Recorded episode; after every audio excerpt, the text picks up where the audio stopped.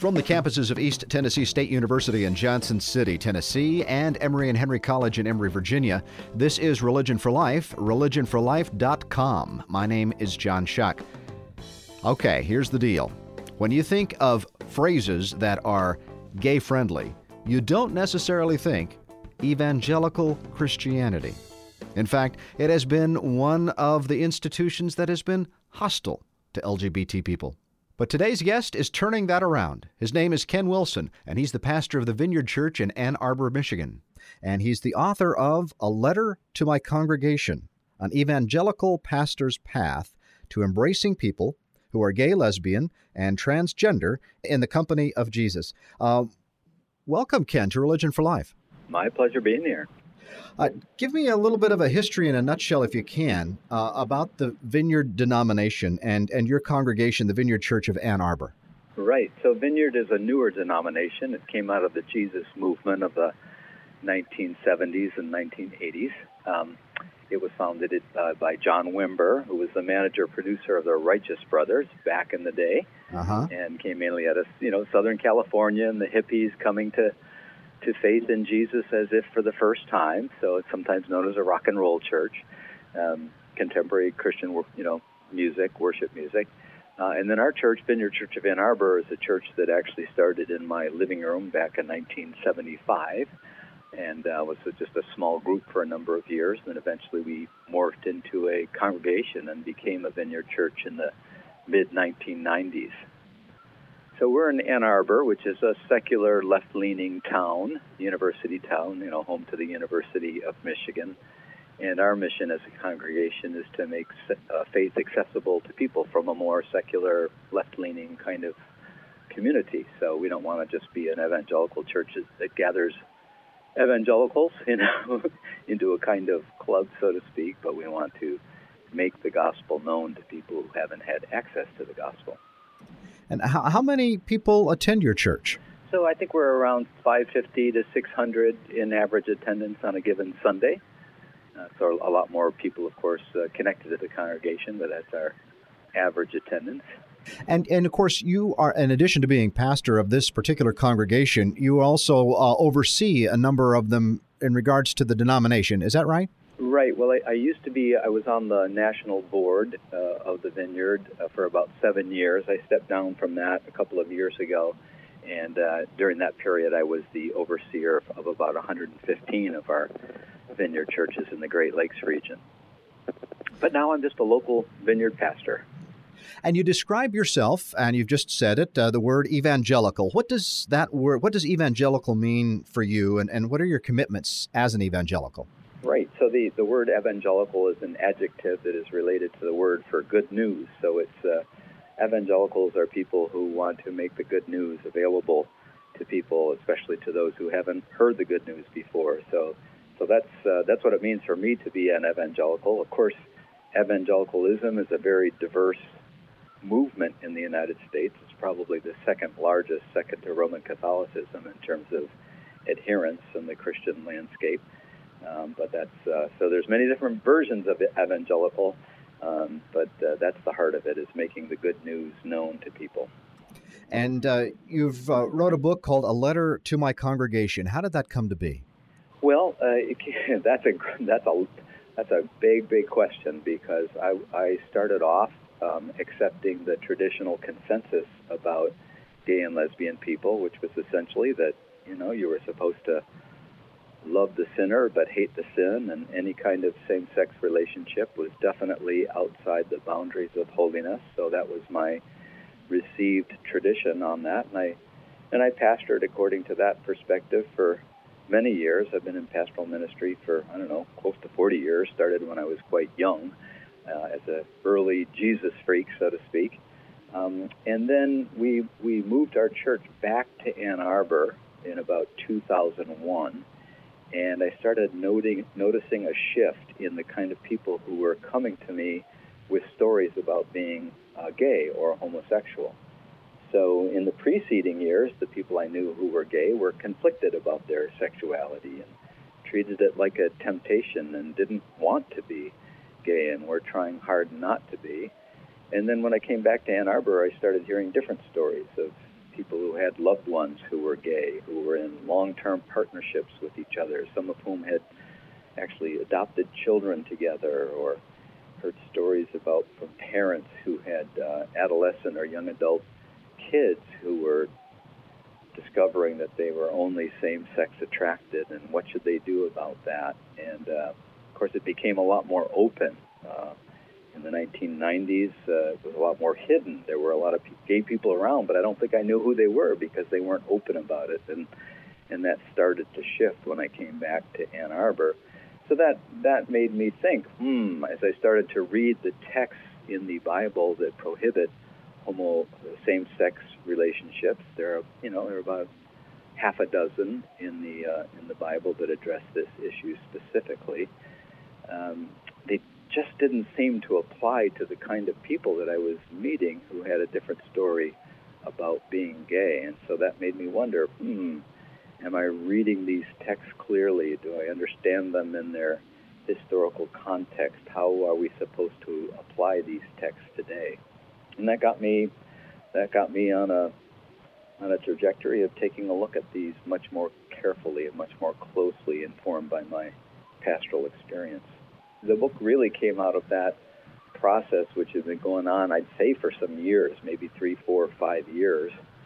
Um, and to be honest, the actual uh, precipitating cause to write a book as I was doing a little meditation on Psalm 23 and uh, kind of picturing Jesus in my mind's eye, and it became very vivid, like a, uh, like it was actually Jesus. It felt like in in the prayer experience, and he turned to me and said, why don't you write a letter to your congregation? And that was that was like a great relief to me because I my perspectives were changing.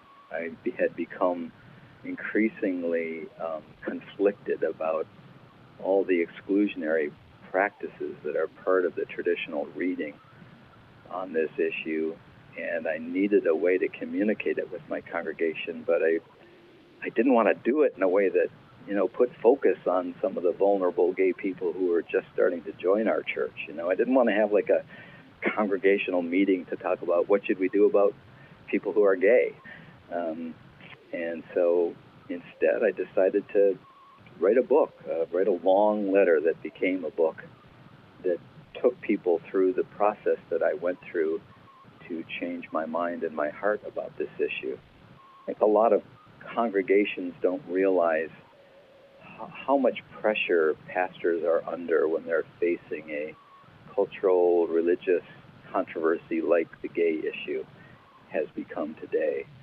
They don't realize how involved some of these questions are and what it means to actually exclude someone when you're doing that face to face and dealing with the realities of people's actual lives.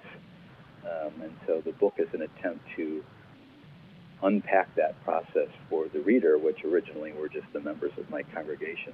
And so, um, did the congregation get a preview of this letter? I, did you preach part of it in sermons, or is this book that has just been published here in 2014 uh, their first hearing of it as well? Right. So I started working on it. Oh, I would guess maybe 2011, 2012. Um, started uh, started work on it, and then I had an opportunity to present a paper at the Society of Vineyard Scholars, the denomination that I'm part of. I did that back in April of 2013. And then I finished up the original letter to my congregation and made it available to anyone who wanted a copy of it from our congregation in would have been May of last year, May of 2013. But I said it's a long letter. It's uh, it's about 80 80 to 100 pages, so anyone who wants to read the entirety of the letter, just email me and I'll send you a PDF uh, of it. And I think we had a, about 225 people from the congregation who took me up on the offer. And of course, I got feedback from different members of the congregation, and, and that began uh, some, some discussions on the, on the question between me and individual members.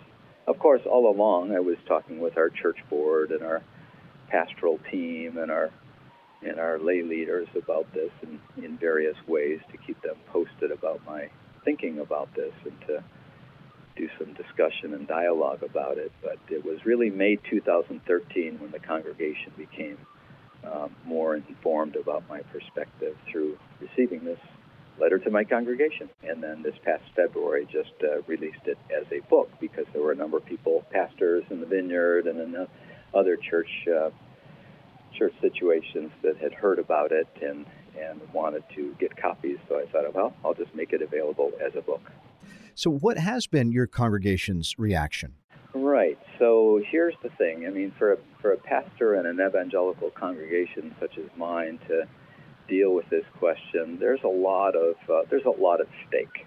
Uh-huh. Um, and I was quite, uh, I would say, quite fearful about the consequences of changing my perspective. Um, and in fact, it was difficult. There were a number of people who felt like they needed to leave the congregation because of where I was at. We lost, you know, thousands and thousands of dollars in contributions from people who left. Um, you know, some of my dear friends felt like they couldn't continue to be part of our church, so it was painful and, and difficult. And, and that process began probably around May of 2013. And um, but we survived as a congregation, and and um, we've seen new people come who wouldn't uh, have come before to a church like this. You know, not just people who are gay and lesbian, but people who have dear friends and loved ones who are gay and lesbian, and and the old, you know, love the sinner but hate the sin, just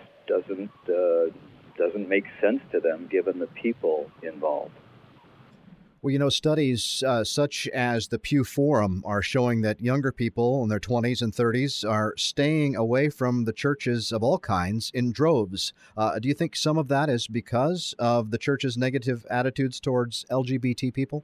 Yes, absolutely, and that's I mean that's supported by the good demographic studies as well. I mean, we we know that the evangelical church in the United States has uh, stopped growing in 1993 largely as a kind of reaction to the branding of evangelicalism by the religious right and all the focus on the social issues, including homosexuality. And uh, that that same trend is only amplified in the millennial generation. I think I think in a recent study, a full third of millennials who stopped going to church did so because of the church's stance toward uh, their gay and lesbian friends and loved ones.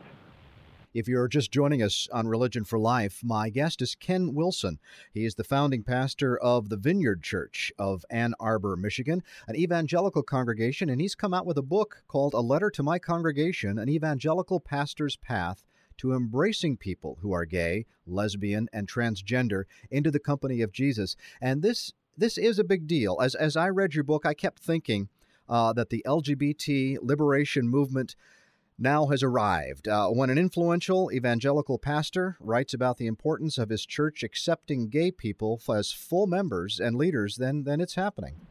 Yep, I think I think it is, and I know many many evangelical pastors who are very conflicted about the exclusionary approach to gay and lesbian people, um, and I think are looking for a way to make a change in their congregations. They're intimidated. It's it's it's a daunting task because often the people who are very supportive financially of congregations and who are very influential and who volunteer their time um, are a little bit older and uh, often they're more traditionalist on this uh, particular issue. So there's a, you know, it's a it's a big deal going on in the evangelical church. But I think within a few short years, we're going to be seeing more and more evangelical churches that are finding a way to make space for their gay and lesbian members. Uh, the foreword uh, to your book uh, has was written by David Gushee, who is uh, ethics Christian ethics professor at Mercer University, and uh, in his in his foreword he comes out as supportive of gay people, and that's that's a big deal. Can you tell us a little bit about how that happened? Right. Well, uh, I, I knew David from a meeting that I had with him and some other evangelical leaders and some top environmental scientists back in 2006. So we met under other circumstances, and um, I respected him as a, a good scholar and Christian thinker in the realm of ethics with a strong evangelical background. I believe David uh, did regular ethics columns for Christianity Today, which is kind of the you know the Billy Graham publication, mm-hmm. evangelicalism, and um, and so I read his Kingdom Ethics, which is a really a top top notch evangelical book on the question of ethics, and really liked it, but disagreed with what he the small section he had on homosexuality. So I gave him a call, and and it turned out he was in the process of of uh, thinking more deeply about this and rethinking his perspective, and so almost on a whim, when I finished my letter to my congregation, I sent him a copy. And I was hoping he might say, well, you know, give it a little blurb and say, I don't agree with the conclusions, but I appreciate the process that Ken's been through, but instead he offered to be helpful in any way. So I said, well, would you write a forward? And he did, and it was uh, quite a forward indeed. So, yeah, I think that's a that's a very significant development. I think it's a sign that there there's a real shift going on in the evangelical world, world on this issue. And you know, for me, it's not just a, it's not a matter of like going with the trends because the culture is going in this direction. It's really about caring for people and what does the Bible really intend to be saying in those prohibitory texts, and um, how should we be caring for the gay and lesbian people who are part of our churches, especially the ones who have formed covenantal partnerships with one another, want to be faithful uh, for the rest of their lives to one another exclusively, and are, you know, adopting children or raising children together. Are we really supposed to be breaking up those families and and excluding those people from church, or you know, excluding them from various ways of serving, which is just another way of saying there's something really wrong with what you're doing? Or have we misread what the Bible's teaching on this topic? What is what is what are those texts really aimed at? Are they aimed at same-sex monogamous Christian couples who are committing to be faithful to each other for life and raising kids, or are they are they aimed at the primary same sex relationships of that period, which were extremely violent and exploitative. Things like pederasty, you know, where where older men would take on pre-adolescent males as mentors in exchange for sexual services, or temple prostitution, or or slave sex, where men would have sex with their slaves, whether male or female, because they thought they owned them as property. You know, this was the form of same-sex um, activity that was characteristic uh, in the ancient world, and uh, it, it, really wasn't known that what we have the modern-day monogamous gay relationships was not something that was front and center for for that period. So I think it's pretty pretty clear that the scripture is prohibiting something that needs to be prohibited, this kind of exploitative, degrading same sex activity, just as there's exploitative, degrading heterosexual activity. Uh, but the question of whether these same texts are meant to apply to the monogamous gay partnerships that we know of today, I think that's just a disputable issue in the same way that, you know, when is it okay to divorce and remarry? That's a disputable issue. We don't exclude people over that. We don't split churches over that. And I, I just see it in the same light. It's a disputable issue, so we shouldn't exclude over this question. And of course, as you were talking about, you had to come to terms yourself uh, with the Bible and the and the so-called clobber texts, those texts uh, that have been singled out to disempower uh, LGBT people, and and and not to go into any more detail about the Bible, but uh, but what resources or authors did you find uh, helpful and um, influential to you, and who might be as well influential to evangelicals uh, right. to help them get beyond a narrow reading of the Bible? Well, that, one, one of the reasons that I read the read the book is I wrote the book is that there weren't that many authors, certainly not from the evangelical world, that were writing in a way that I found to be very helpful. They weren't dealing with the same pastoral dilemmas that I was dealing with. Um, the one book that I did find quite helpful, and it was a book recommended by Christianity Today, is Sarah Ruden's Paul Among the People. And she was a Greco Roman scholar who really understands from the writing of the period what the homosexuality of that period was actually like. And when I read that book, I found it very, very helpful. So I'd strongly recommend Sarah Ruden's Paul among the people for those from an evangelical background. And then, of course, um, I didn't get to this book until after I'd written my letter, but there was a, there's a book uh, by Justin Lee called Torn, and he was like a evangelical God kid growing up and did everything right, but just had powerful, strong same-sex attraction and had to wrestle with this question. And, and his uh, his autobiography called Torn is also very helpful and enlightening. And of course, uh, now the new resource will be Ken Wilson's book, A Letter to My Congregation An Evangelical Pastor's Path to Embracing People Who Are Gay, Lesbian, and Transgender into the Company of Jesus. And Ken, I, I just want you to know that I am rooting for you. I, have been engaged in this uh, struggle for some time and it has become personal in that I recently officiated at the wedding uh, for my daughter and her wife, and uh, I want a world in which they are embraced and treated equally, and it's going to take all of us, including the evangelical churches uh, to make this happen. And so I, I want you to know that uh, I appreciate your letter to the congregation. I think it's a good way to go, and I hope more evangelical pastors, especially in my area, ahem, ahem, uh, will engage in this uh, open soul searching uh, with their congregations. Right, and this is happening in evangelical churches all across the country. There are moms and dads just like you who have dear loved ones, uh, you know, a gay son, a gay daughter in their early 20s maybe, kind of coming out to them. And, you know, just consider the torment, the psychological torture de- device these parents are in. Be, they feel like they have to choose between their evangelical faith, which is right at the heart of their their their being. It's in their holy of holies, so to speak, and their love for their child, and feeling like they have to choose one over against the other. And that's a kind of psychological torture that a lot of parents are are going through. So I think we're, and, and as I saw that process unfold in my own congregation, I said, "There's just something wrong about this. This is not, this is this is a false choice. Um, this is not something that people should have to be choosing between loving their child or loving their faith. Have we gotten it wrong on this one issue in our evangelical faith?"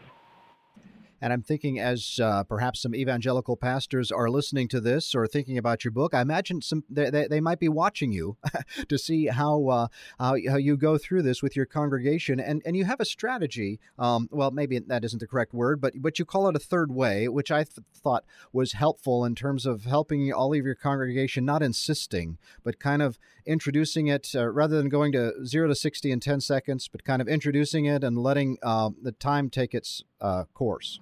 Yeah, and the key to the third way is Paul's uh, letter to the Romans, chapter 14 and 15, where he introduces this category called disputable matters. You know, there are certain things that we hold in common as Christians, and if we start throwing those out, you know, why call ourselves Christians? You know, the the core faith that is enshrined in the Apostles' Creed, for example. You know what C.S. Lewis called mere Christianity. And the real power of Christianity is in those core truths.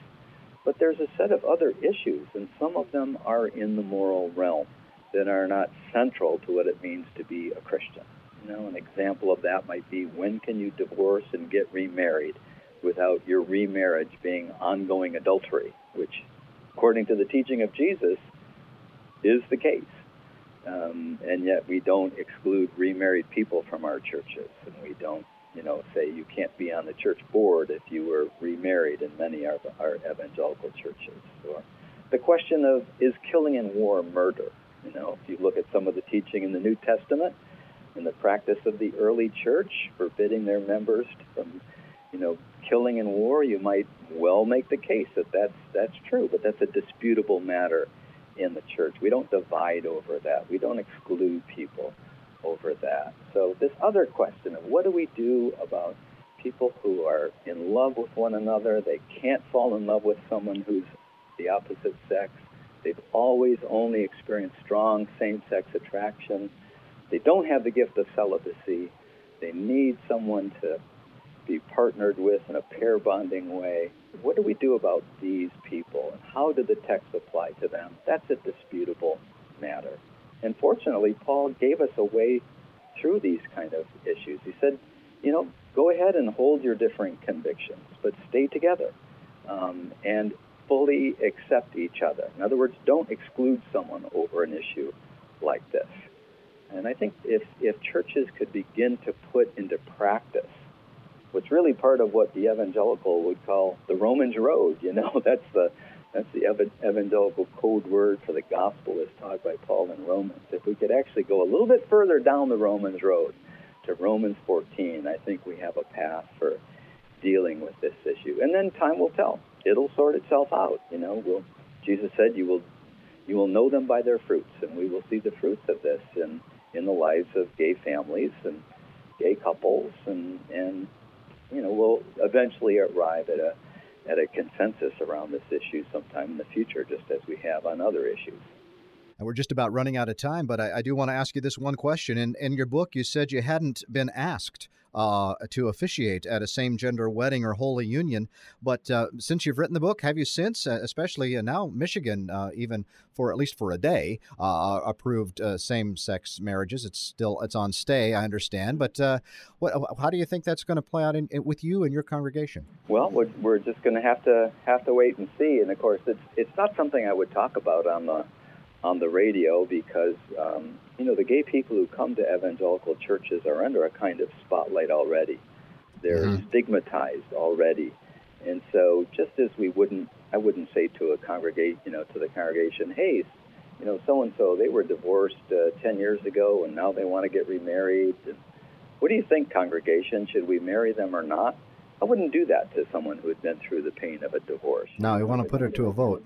No, I would I would meet with them. I would I would say what is what is God doing in their lives? What is my responsibility here? And then I do do what I felt best. Uh, and so I, I owe that same thing to the to the gay couples who are part of our congregation. But nope, nope, I wouldn't be I wouldn't be saying, hey, i I'm doing this tomorrow or next week, because uh, that would just shine a spotlight on them in a way that wouldn't be helpful, especially in this crazy controversy that we've got ourselves in over this issue. You know, why are we worried about this stuff rather than bigger issues like greed and war and and matters like that? I just I just don't get it.